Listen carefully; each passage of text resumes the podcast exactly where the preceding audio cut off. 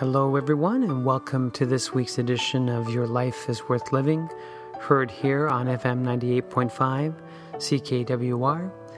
I'm your host, Al Smith, and I want to thank you for joining us to listen to a few reflections from the Venerable Archbishop Fulton J. Sheen.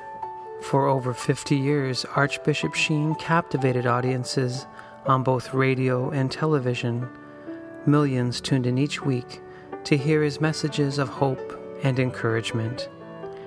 It is my prayer that these meditations offered today will touch your heart and truly show you that your life is worth living.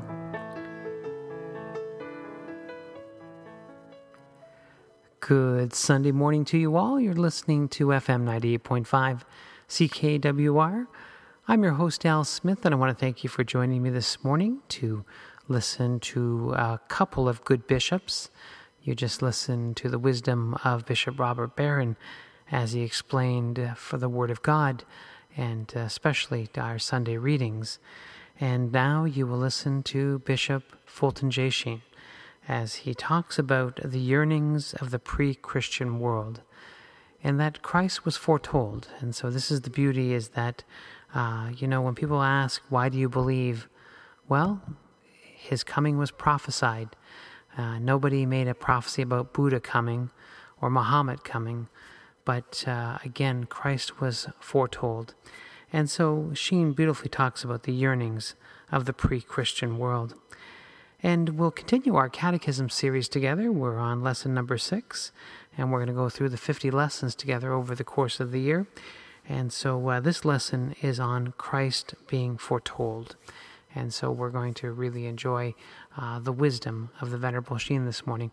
And uh, so, everyone, have a great day and uh, sit back and relax and enjoy this uh, session of Sunday School with the Venerable Archbishop Fulton J. Sheen. Friends, during the past week there was a sailor who sent a telegram to the captain of a ship saying, I just met an angel, will report in 72 hours. And the captain of the ship sent back a wire saying, send the angel to Bishop Sheen, you report immediately. and not very long ago, our good friend Milton Berle said, uh, both Bishop Sheen and I use old material. But tonight I'm going to use much older material than he could ever delve into. You know, someone every now and then boasts that I have an absolutely new idea. There are three answers to that. One is treat it kindly as in a strange place. The other is beginner's luck. And the third and good answer is go back and see how the Greeks put it. And tonight we're going back to see how the Greeks put it and how all the ancients put it. Very often a child, of course, when Christmas season comes around, will look forward with anticipation to that feast. And what happens in the mind of a child has actually happened to the whole human race. And tonight we're going to make a survey of a thousand years of pre-Christian history. And we will delve into the yearnings and the hopes and the aspirations and anticipations of some of the great people of the past. We will begin with the Greeks, going back, I say, a thousand years before the Christian era. Then we will discuss some of the Eastern peoples, then the Romans and their civilization, and finally the civilization of the Hebrews. Each in turn. First of all, the yearning and anticipation of the Greeks. One of the greatest epic poets who ever lived was Homer. And Homer wrote two great works, one called the Iliad and the other the Odyssey. The Iliad was the story of a defeated king. And the Odyssey, the story of a sorrowful woman. The real hero of the Iliad was not Achilles, but the defeated King Hector. Achilles, clad in the armor of the god Vulcan, defeated Hector and then dragged his body after his chariot. And then one night, aged Priam, the father, went into the tent of the victor. And the poem ends with a glorification of the king who went down to defeat. Then he also wrote the Odyssey. The story of Odyssey, he was traveling around the world for 20 years. While he was away, his wife was courted by many suitors. And many of them asked to marry her, and she said, when she finished weaving this particular garment, that she would then decide on a suitor. The suitors did not know that each night Penelope undid the stitches which he put in in the daytime and remained faithful until Odyssey returned. And the poem was the glorification of this tragic woman whom Homer called the most sorrowful woman. And into the current of Greek literature was thrown the story of a king who was made great in defeat, and a woman who was sad, and not anyone understood the meaning of that until a thousand years later, when a king would be defeated and still be victorious, and the sorrowful woman would be benign and worthy of veneration and respect. And then coming 600 years before the Christian era, we come to the great dramatist Aeschylus. We spoke about his Prometheus bound uh, last week. And in this story, you remember Prometheus is bound to a rock. He has stolen fire from heaven, and an eagle comes and devours his entrails. Maybe a symbol of modern man, not whose entrails are being devoured by an eagle, but whose mind and heart are uneasy, devoured, as it were, by anxieties and fears, neuroses and psychoses. And throughout these years that I am describing, these thousands of years, there was this yearning for some kind of deliverance from guilt. Some plea for a great wisdom that might come. And finally, Hermes speaks to Prometheus and says, Look not for any end, moreover, to this curse, until some God appears,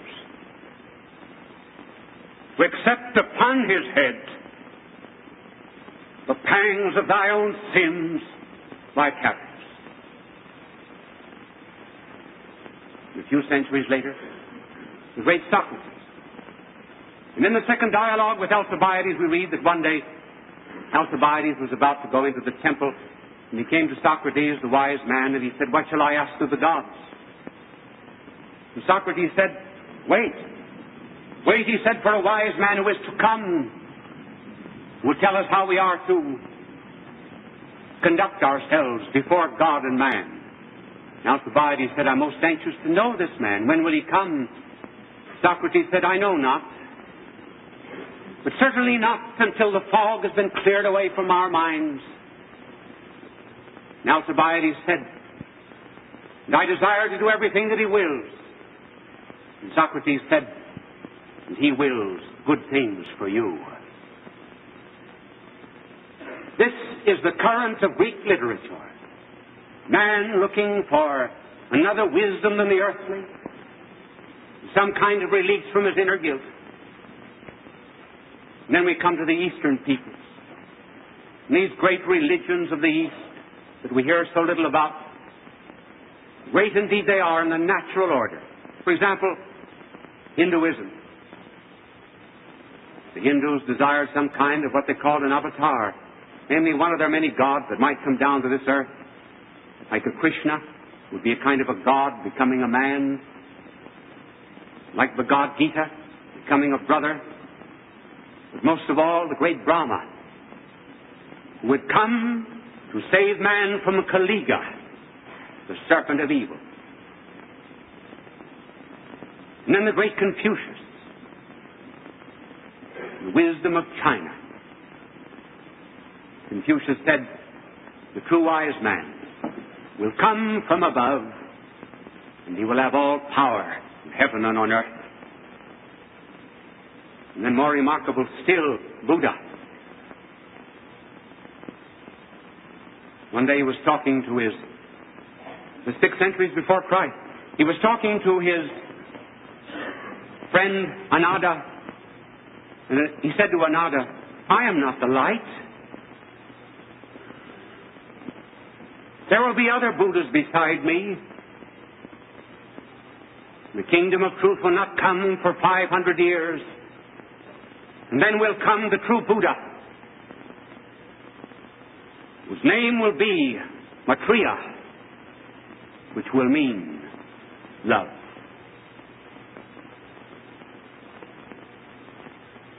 And this current of expectation that we find in the Greeks, that we find in the Eastern people, and their sacrifices, for example, pouring out blood as if blood in some way had been associated with guilt, and they felt that by releasing that they might release their own guilt. All of this was the yearning.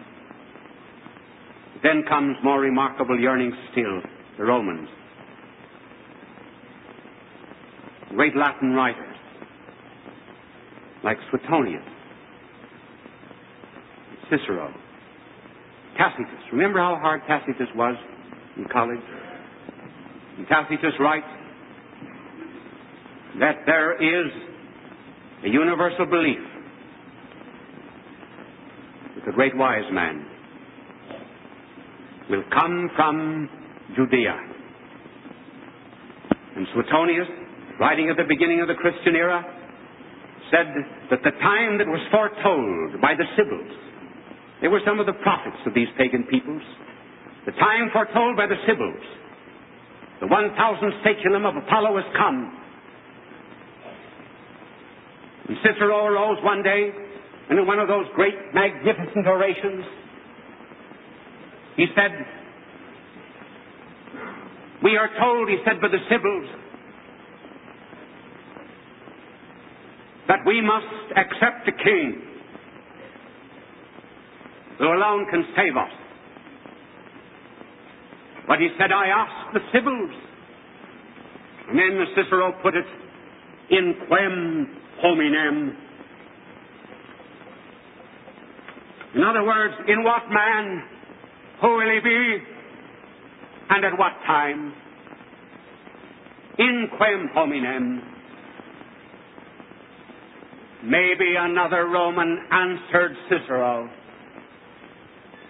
The day that this other Roman said, Ecce homo. Behold the man. And greater still, Virgil. Virgil in his fourth Eclogue. Here he was quoting the Sibyls,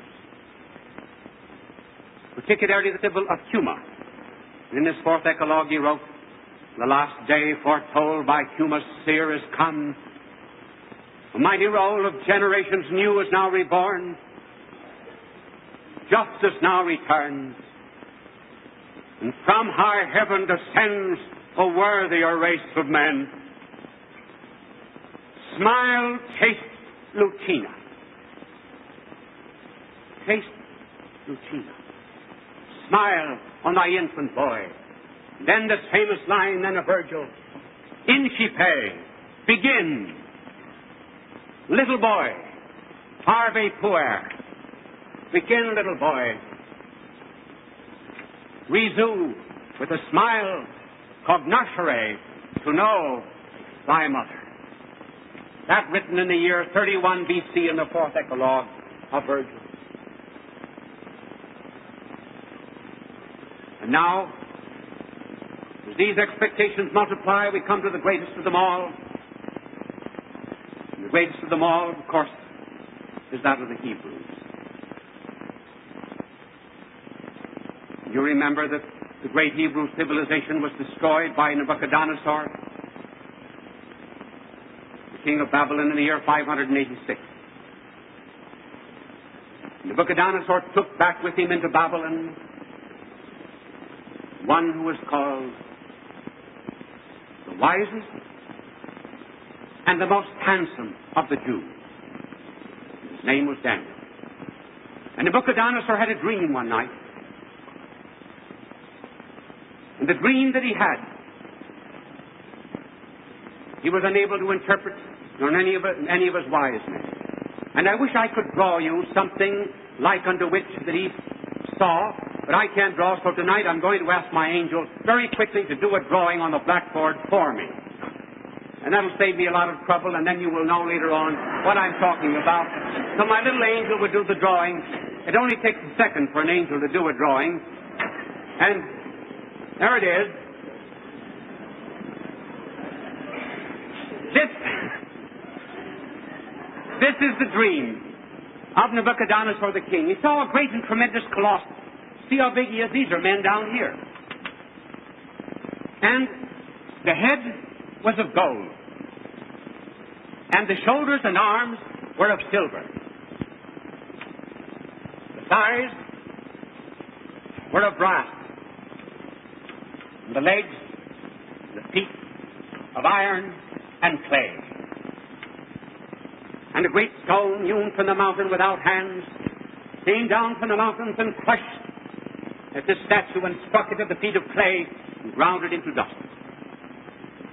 What was the meaning of it? Sages could not tell. It was one with all of this expectation of the world for a thousand years. Daniel interpreted, and he said, These are the kingdoms that will divide the world until the coming of the expectatio gentium, the coming of the expected one of the world. The empire of gold, he said, is you, Babylon.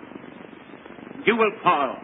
You will be devoured by the empire of silver, the empire of silver by the empire of brass, the empire of brass by the empire of iron and clay.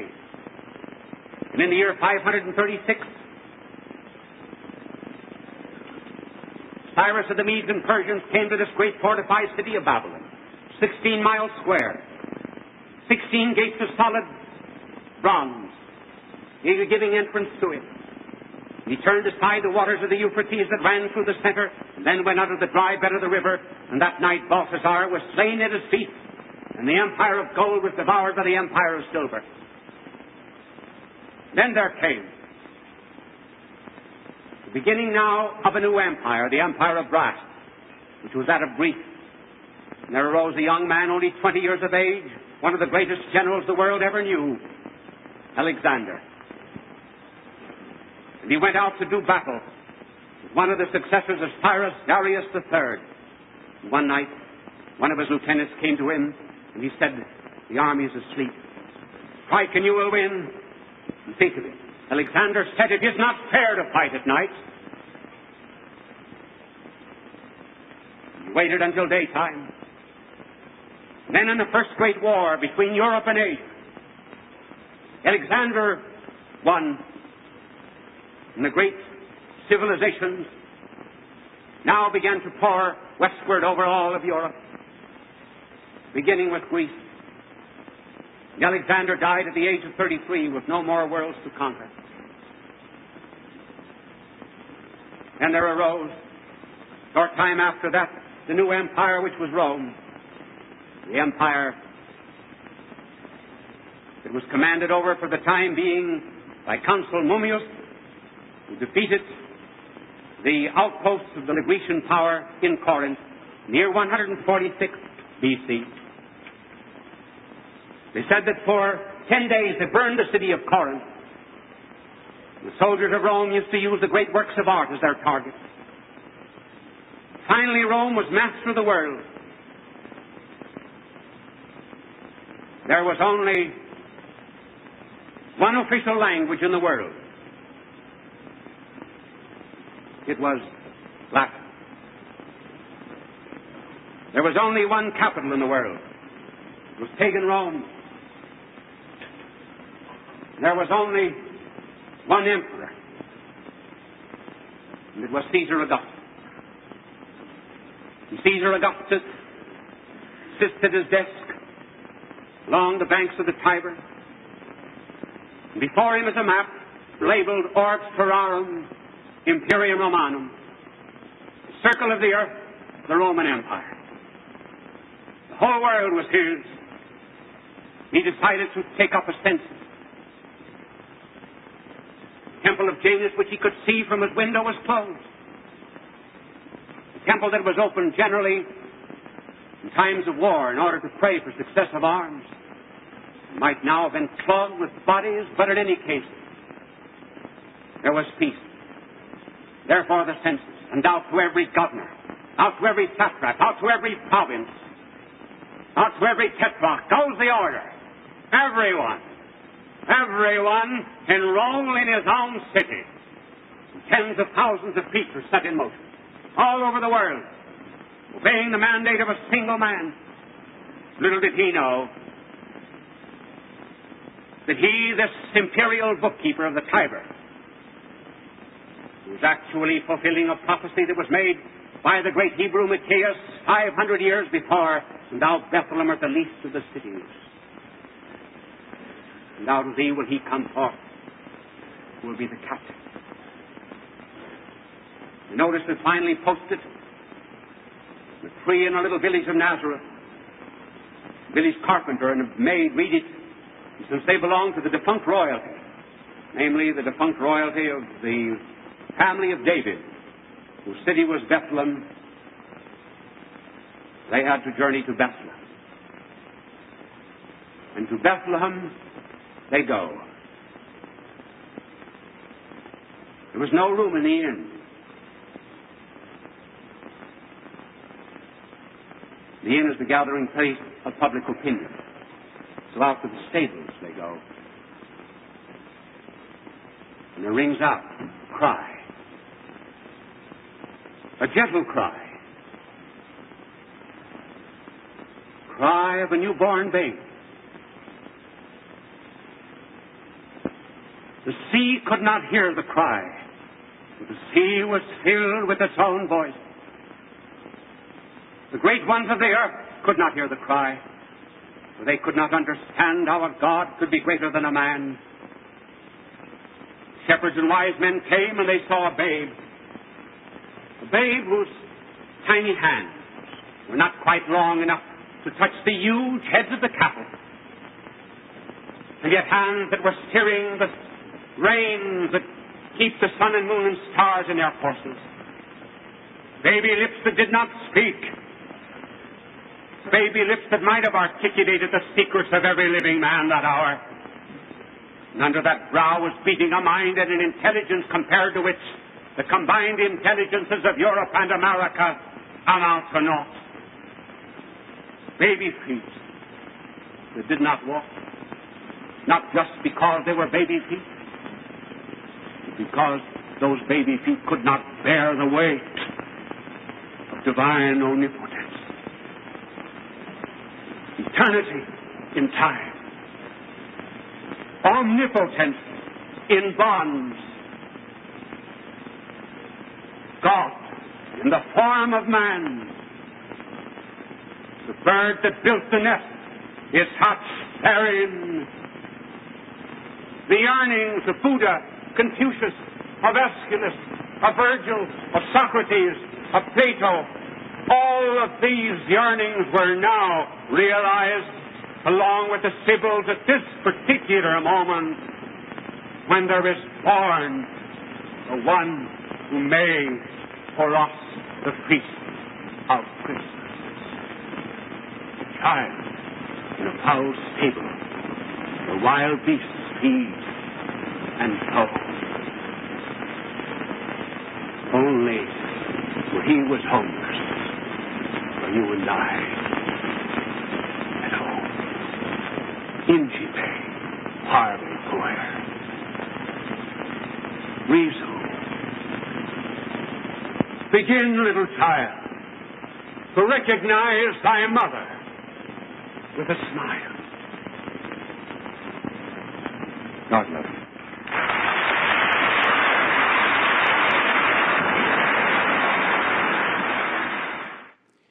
Our sincere thanks to the Fulton J. Sheen Company, who has given us permission to share these broadcasts with you today. I invite you to make Bishop Sheen a part of your family audio and video collection. You can call them toll free at 1 357 4336 or visit the official website for purchasing Catholic family videos and DVDs of Archbishop Fulton J. Sheen's recordings from the Catholic television series Life is Worth Living. The web address is www.bishopsheen.com. You will find rare collections of Catholic family video recordings addressing a variety of topics such as morality, Mary the Mother of God, angels, Catholic holy days, and other faith based subjects. So call toll free today 1 866 357 4336. Again, 1 866 357 4336. And on the web, www.bishopsheen.com. And on behalf of Bishop Sheen, God love you. Good Sunday morning to you all. You're listening to FM 98.5 CKWR. I'm your host, Al Smith, and I want to thank you for joining me this morning to listen to the wit and wisdom of the Venerable Archbishop Fulton J. Sheen. That recording we just heard was from his television series, Life is Worth Living, from the 1950s, and it was from that series that uh, Bishop Sheen won an Emmy Award for the most outstanding personality on television. And uh, I've been glad to share, of course, his uh, many recordings for uh, seven years now here on the radio. And uh, it's funny how time flies as we celebrate this seventh anniversary. And uh, I remember that day coming into the radio station on a Monday evening, and uh, the phone lines lit up. And uh, what a great blessing to know that Bishop Sheen is still touching lives so many years after his death. I am touched by the many stories that listeners share with me as I travel across the country, and uh, I'm amazed of how many people had a personal encounter with Bishop Sheen, either meeting him in person or having one of his uh, books or lectures touch the lives of a family member. So, again, he continues to do it year in and year out.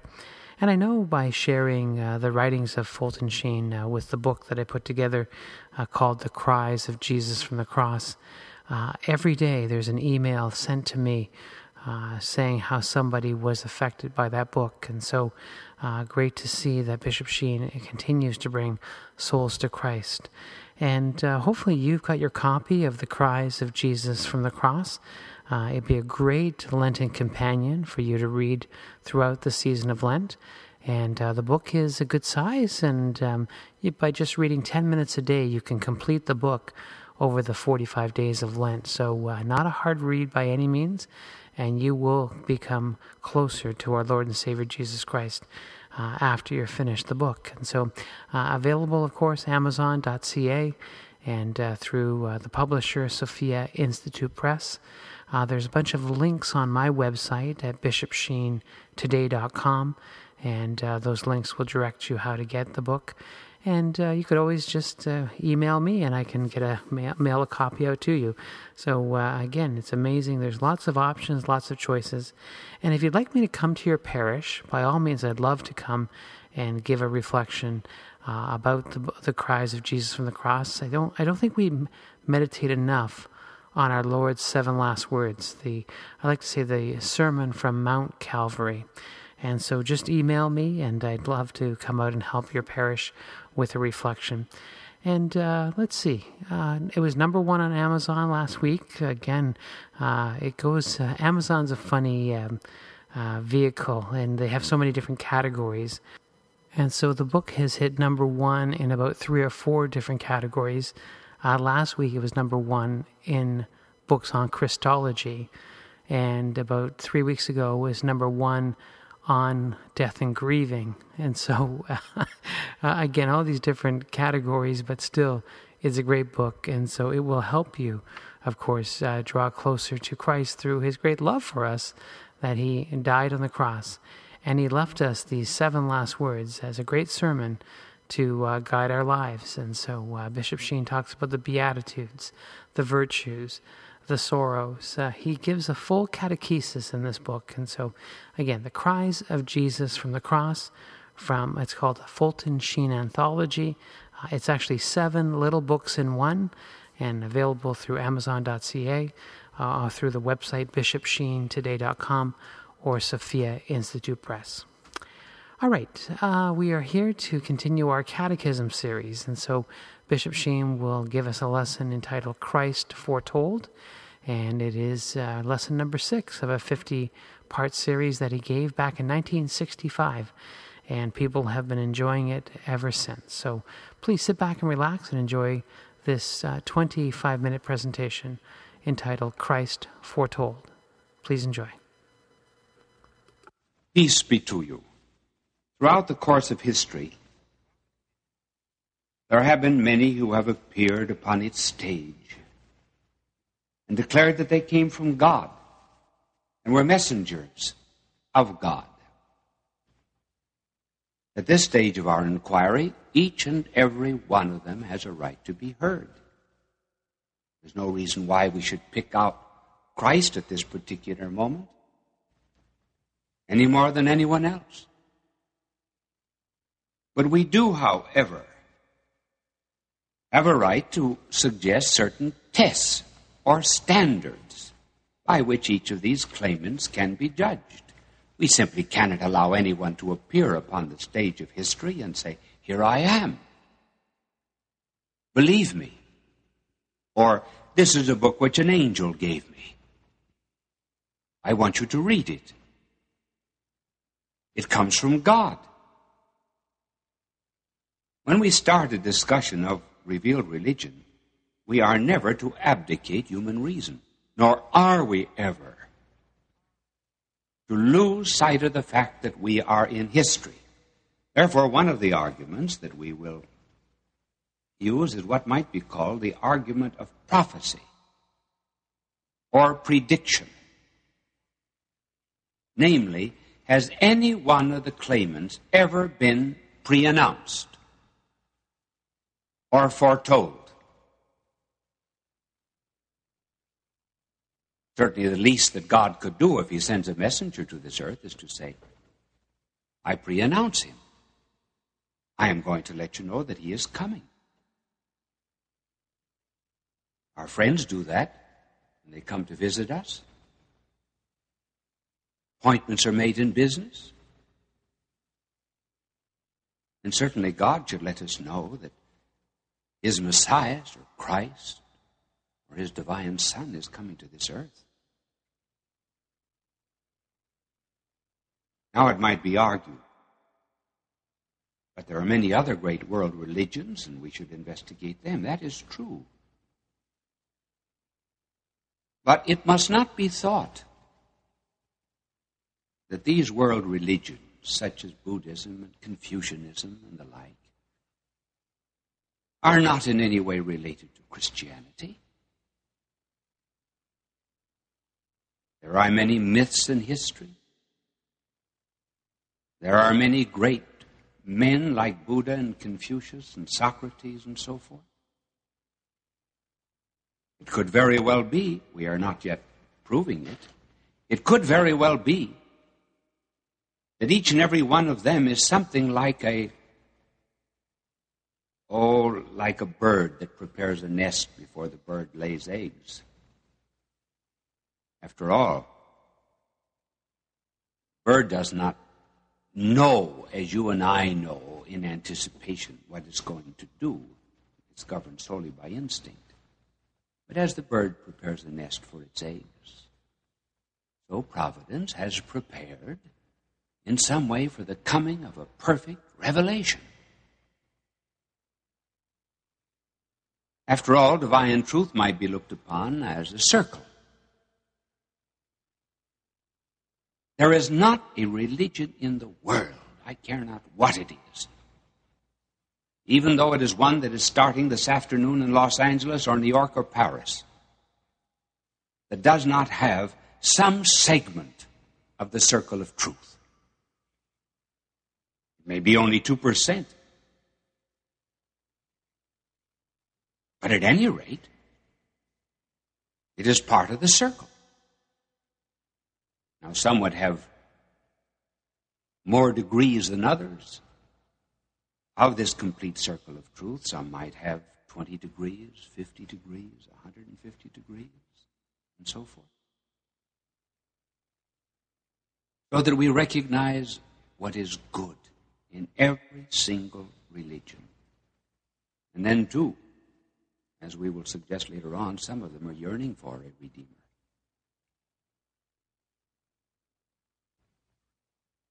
Or it may be argued that there are likenesses in all religions. Therefore, they are all very much the same. It is true. First of all, that there are natural truths that are the same. This is bound to be simply because every human being in the world has reason. So he's, he's bound to arrive also at certain conclusions in the ethical order which will guide both himself and society. We are therefore not to be surprised that many of the ethical principles are the same. But to argue that all religions have similarities and therefore have the same cause, namely the dreams of mankind, It's quite untrue. When you go into a picture gallery, you will notice that every one of the paintings has certain basic colors. Simply because they have the same colors, you do not conclude, therefore, they were painted by the same artist.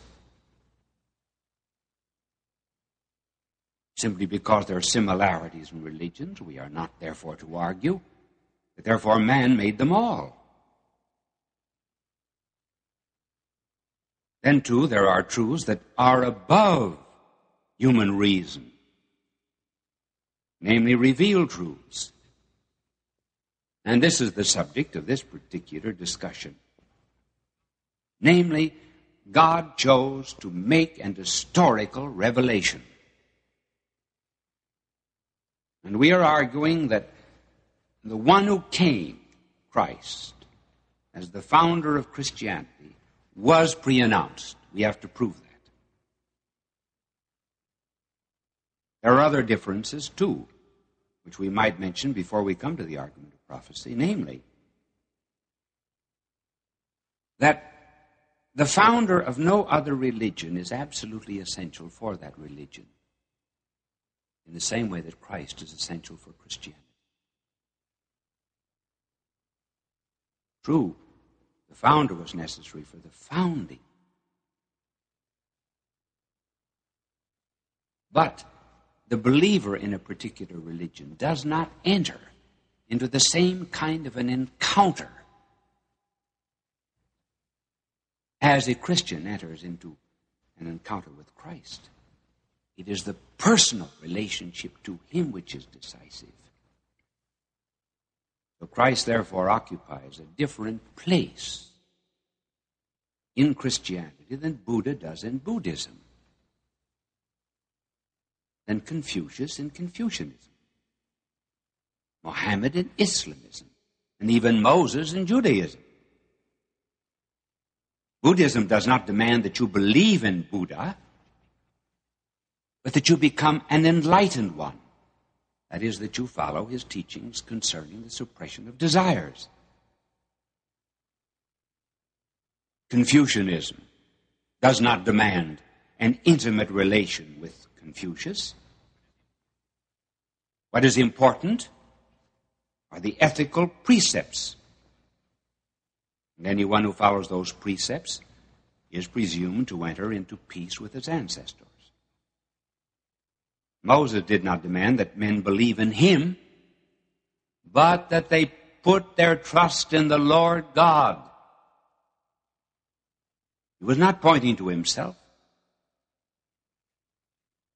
Islamism demands faith in God and the other four tenets, but not necessarily in Mohammed. When you come to Christ, here Christianity demands a personal intimate bond. We have to be one with Him. And one with Him in a way in which we cannot in any way claim to be Christian unless we reflect the person, the mind, the will, the heart, and the humanity of Christ. The argument from prophecy is really very simple. Just ask yourself if any founder of a world religion or any innovator of a modern religion was ever pre announced. His own mother could not have pre announced five years before his birth his exact birth. No one knew that Buddha was coming or Confucius or Mohammed. But all through the centuries, there was some dim expectation that Christ Himself was coming. It is in this that the argument of prophecy consists. Now, this prophecy argument involves two points it involves history, and secondly, it involves a person. Christianity is an historical religion. Notice that in the Creed, whenever we speak of our blessed Lord, we always say, He suffered under Pontius Pilate. In other words, He's fixed at a very definite point in world history. No other founder of a world religion was ever so bound up with history as he was. We're not just concerned with the fact that he was born and suffered under Pontius Pilate, but rather with the whole background of history. In the Old Testament, which we are not considering here as inspired, but only a record of documents, in the Old Testament, we find that God seems to be making a covenant, a treaty, a pact or a testament with humanity, small group within humanity. We find this in the very beginning that God has enters into a treaty or a pact with Adam. It involves all humanity. Adam was the head. Whatever he did, we did. And later on, God enters into a testament and a covenant with Noah. In these testaments and covenants, there are always promises and agreements on both sides. If one party remained moral, that was the human side. God on the divine side would give them blessings. Now, from the moment of the very first covenant, and its breaking. God said that there would come the seed of a woman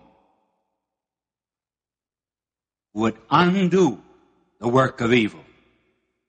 Now, this tradition is caught up not only among the Jews, but particularly among the prophets.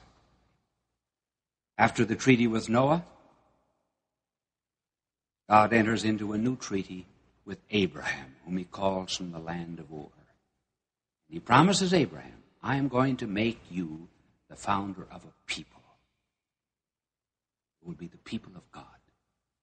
Through this people will come the Savior and the Redeemer and the conqueror of evil was promised after the fall of Adam. Abraham is also told that the people of God would come from him.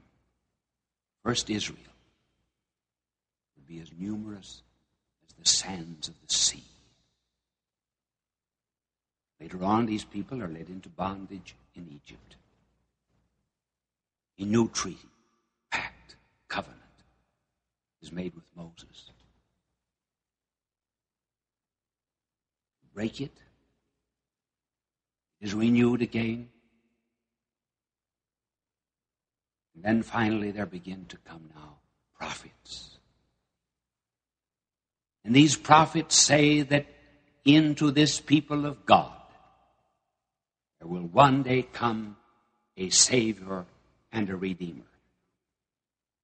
Here now we are speaking not just about a people that continue a tradition, who have an expectation of a Savior. But we are speaking now of many details that were given concerning that particular person.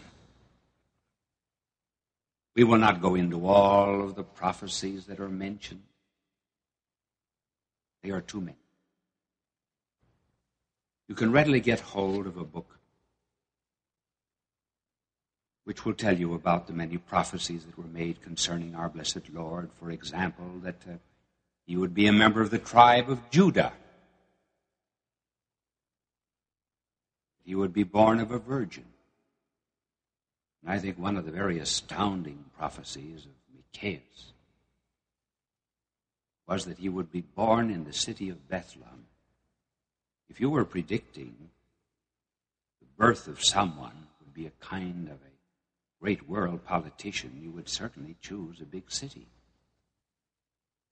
But lo and behold, the prophet Micaiah, under divine inspiration, chooses the tiny little village of Bethlehem, which is called the least of the cities.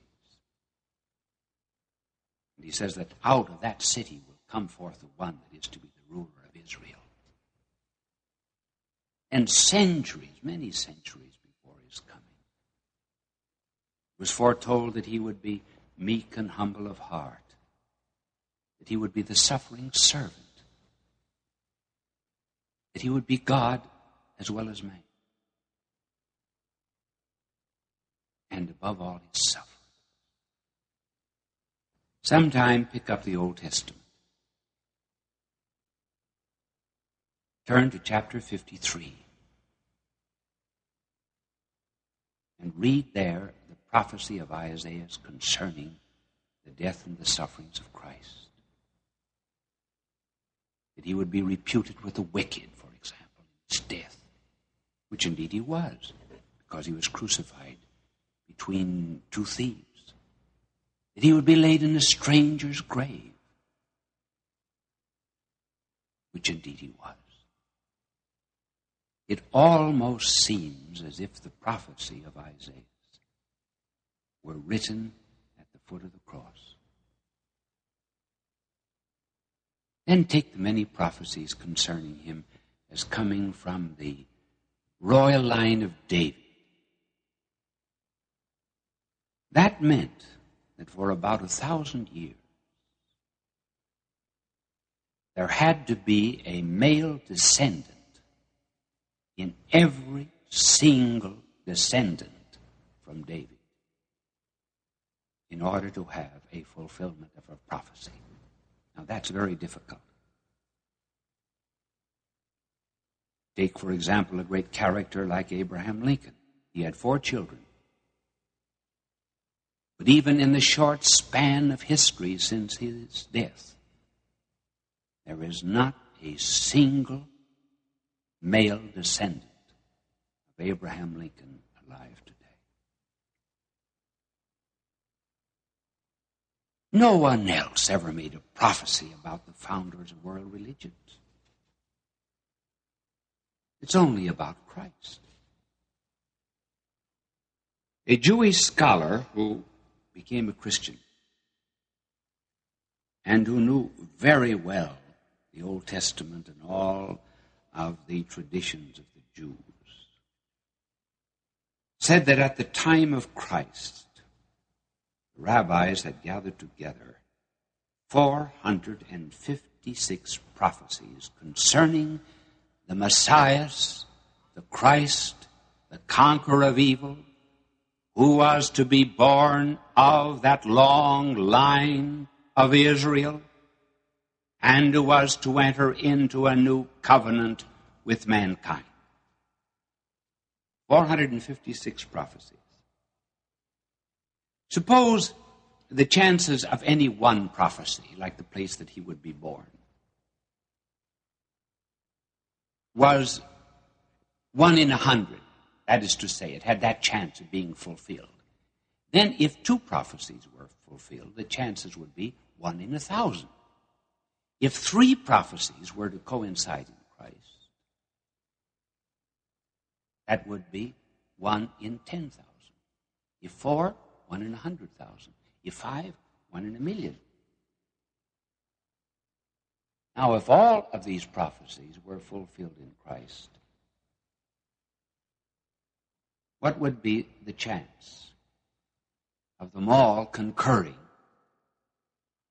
at the appointed moment, not only in place, but also in time, as was foretold by the prophet Daniel? Well, if you take a pencil, write on a sheet of paper one, then draw a line beneath it. Then under the line, write 84, and after 84, if you have time, write 126 zeros. Now, that is the chance of all of the prophecies of Christ being fulfilled. See, it runs into millions and millions, trillions and trillions. And then it was not only question of the Jews foretelling that Christ was to come, there were many other prophecies, too, that were not among the Jews, but certainly the Jews, simply because they were in servitude among the other peoples of the world, had passed on their traditions. For example, Confucius said that he was expecting some great wise man from the East. Buddha said he was not the wise man, someone else was to come. The great Plato said that a just man was to come, would tell us how we are to conduct ourselves before God and men. The Greek dramatists had always felt that there was some God to come, as Aeschylus put it in his work Prometheus look not for any end, moreover, to this curse until some God appears to accept upon his head pangs of our own sins. In other words, he would bear our sins.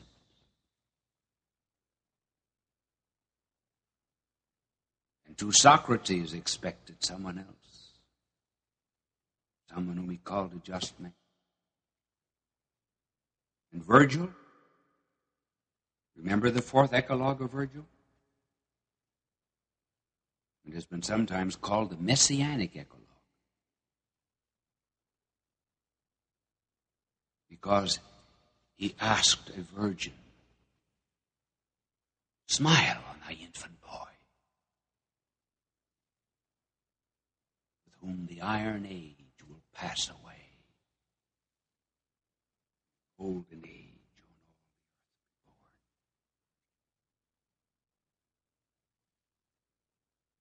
And when Christ appeared, he said, I am the one whom the prophets foretold. In other words, I'm not just coming here on the stage of history. You have heard of me before. That is one of the reasons why, for example, Herod was not surprised that the Messiah was born. The rabbis told him. They knew the prophecies. He knew he was to be a king, the new king of mankind. Therefore, he wanted to kill him. And then, when our blessed Lord had reached the age of about 30, one day he walked into his synagogue of Nazareth. And the clerk of the synagogue handed him, as the village carpenter, a scroll of the prophet Isaiah.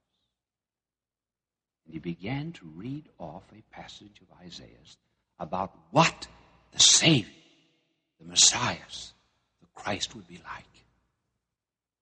Namely, his meekness, his gentleness, how he would bind up wounds, how he would forgive, how he would release captives.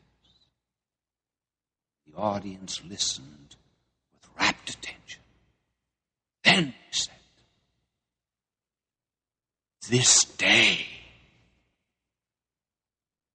is sacred scripture fulfilled in your ears. In other words, I am the Messiah. I am the Christ. I am the Savior of the world. No one else can claim this background. Christ alone we study. The others we say, step aside. From now on, my heart and my soul will be absorbed in Him who was pre-announced. Good Sunday morning to you all. You're listening to FM 98.5 CKWR. I'm your host, Al Smith, and I want to thank you for joining me for this edition of Sunday School with the Venerable Archbishop Fulton J. Sheen. I know he continues to bring me closer to Christ and his church, and um, again, uh, knowing that he was Christ was foretold, and uh, again, this beautiful, uh, undeniable fact, you know, that uh, history will teach us that Jesus did come. You know, there's people that still believe that he never actually came into the world, uh, that it's a myth, that it's just a, a you know a story made up. Uh, but again, history proves that Jesus did come into this world. He did die on the cross, and he rose again, so that we could be with him forever in paradise. And you know, I think of that good thief on the cross when our Lord looked to him. He says, "This day you will be with me in paradise." And hopefully, one day, each and every one of us will hear those same words that we will be with the Lord one day in paradise. And so, everyone, have a great week. Again, if you want me to come and speak at your parish for a Lenten reflection, love to do that. Just contact me through the website bishopsheentoday.com or you'll find me on Facebook. You know, I always have a face for radio, but most people know what I look like. Uh, you can always find me as Al the Gas Man.